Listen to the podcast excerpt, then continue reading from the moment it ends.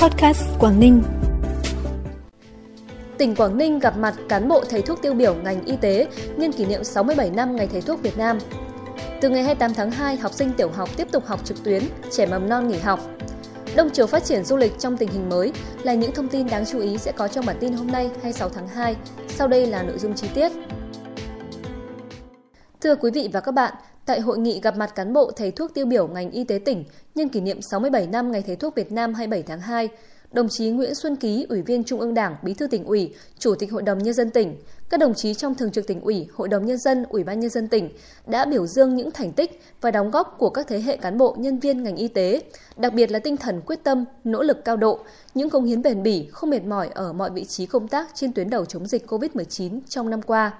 Đồng chí cũng nhấn mạnh, để thực hiện thành công chiến lược tổng thể thích ứng an toàn linh hoạt, kiểm soát hiệu quả dịch COVID-19 và mục tiêu kép của năm 2022 và cả giai đoạn 2021-2025, ngành y tế Quảng Ninh cần tiếp tục quan tâm, dành ưu tiên cao nhất cho công tác phòng chống dịch bệnh COVID-19, chăm lo bảo vệ sức khỏe nhân dân là trụ cột quan trọng nhất trong triển khai chiến lược tổng thể thích ứng an toàn linh hoạt, kiểm soát hiệu quả dịch COVID-19. Ủy ban nhân dân thành phố Móng Cái vừa có quyết định về việc áp dụng biện pháp bắt buộc tiêm chủng vaccine phòng COVID-19 đối với 5 trường hợp đủ điều kiện nhưng chưa thực hiện tiêm chủng phòng COVID-19 theo quy định. Thành phố giao Ủy ban nhân dân phường Trần Phú chủ trì phối hợp với đơn vị liên quan thực hiện tiêm chủng cho 5 trường hợp này, hoàn thành trước ngày 27 tháng 2 năm 2022.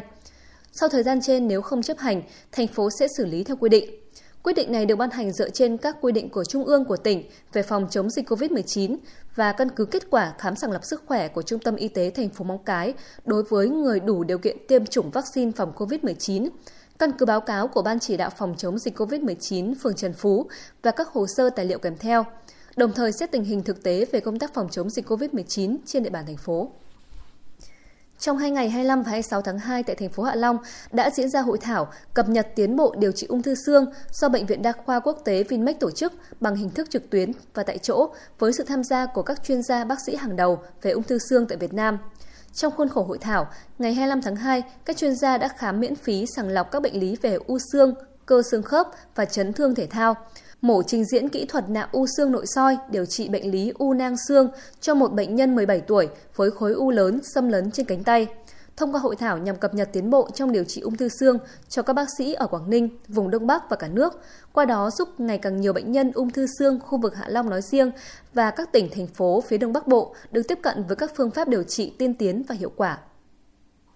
Mới đây tại khu vực đường Hùng Vương thuộc phường Hòa Lạc, thành phố Móng Cái, tỉnh Quảng Ninh,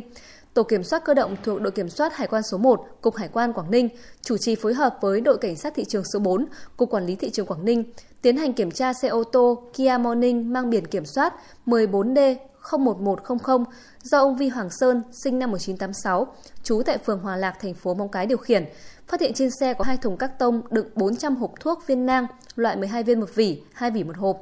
Bên ngoài vỉ thuốc và bao bì hộp thuốc ghi chữ Trung Quốc. Được biết đây là loại thuốc đang được tiêu thụ rất nhiều trên thị trường, được cho là có tác dụng uống dự phòng và điều trị các triệu chứng của bệnh COVID-19.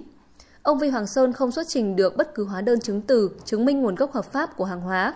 Tổ kiểm soát cơ động đã tạm giữ xe và toàn bộ hàng hóa bất hợp pháp, hoàn tất hồ sơ, tiếp tục điều tra, xác minh để đề xuất cấp có thẩm quyền xử lý nghiêm theo quy định của pháp luật.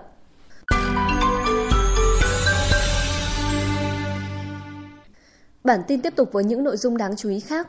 Sở Giáo dục và Đào tạo Quảng Ninh vừa có văn bản chỉ đạo các cơ sở giáo dục về việc tổ chức dạy học nhằm đảm bảo an toàn và sức khỏe cho học sinh trước diễn biến phức tạp của dịch COVID-19. Cụ thể, trẻ em độ tuổi mầm non tiếp tục nghỉ học, học sinh tiểu học tiếp tục học trực tuyến từ ngày 28 tháng 2 đến khi có thông báo mới. Đối với cấp trung học cơ sở, trung học phổ thông và các cơ sở giáo dục thường xuyên, Sở yêu cầu người đứng đầu các cơ sở giáo dục chủ động phối hợp với chính quyền địa phương hàng ngày đánh giá diễn biến tình hình dịch bệnh trên địa bàn, tình hình số ca F0, F1 của trường hoặc đơn vị, xác định đúng nguy cơ, mức độ lây lan dịch bệnh để kịp thời xem xét, quyết định hình thức dạy học cho phù hợp với điều kiện thực tế. Tổ chức dịch vụ bán chú hay không tổ chức dịch vụ bán chú nhằm thích ứng linh hoạt, an toàn, kiểm soát hiệu quả dịch bệnh khi tổ chức các hoạt động giáo dục. Hiện nay số ca mắc COVID-19 trên địa bàn thành phố Hạ Long đang có chiều hướng tăng cao. Có rất nhiều người tới trạm y tế xã phường khai báo thông tin, xét nghiệm, gây quá tải và khó khăn cho lực lượng y tế làm nhiệm vụ. Trước thực trạng trên, thành phố Hạ Long đã thành lập các tổ khai báo y tế cộng đồng tại các tổ dân khu phố với lực lượng nòng cốt là công an, y tế và người dân, đặc biệt là những người dân đã từng mắc COVID-19 được điều trị khỏi bệnh, làm công tác nhập dữ liệu, tuyên truyền cách điều trị tại nhà cho các trường hợp F0 không triệu chứng hoặc triệu chứng nhẹ. Qua đó giúp giảm tải, không để xảy ra tình trạng hoang mang, nóng vội trong quá trình tiếp nhận và điều trị. Năm 2022, để phát triển phục hồi du lịch trong tình hình mới, thị xã Đông Triều dự kiến tổ chức 12 hoạt động sự kiện kích cầu, xúc tiến, quảng bá du lịch, như khai mạc và tổ chức thi đấu Đại hội thể dục thể thao cấp xã phường gắn với ngày chạy Olympic vì sức khỏe toàn dân trong tháng 3, tổ chức giải quần vợt Cúp đất Việt và khai mạc Đại hội thể dục thể thao cấp thị xã lần thứ 9 trong tháng 4 tổ chức giải bơi vượt sông truyền thống lần thứ 29, giải cầu lông gia đình và liên hoan tiếng hát gia đình trong tháng 6, tổ chức lễ hội truyền thống đền an sinh và các hoạt động chào mừng lễ hội trong tháng 9. Những giải pháp kích cầu du lịch đi đôi với phòng chống dịch COVID-19 để thích ứng linh hoạt trong tình hình mới cũng được thị xã quán triệt đồng bộ đến các đơn vị địa phương để tạo sự phối hợp thống nhất chặt chẽ trong thời gian tới.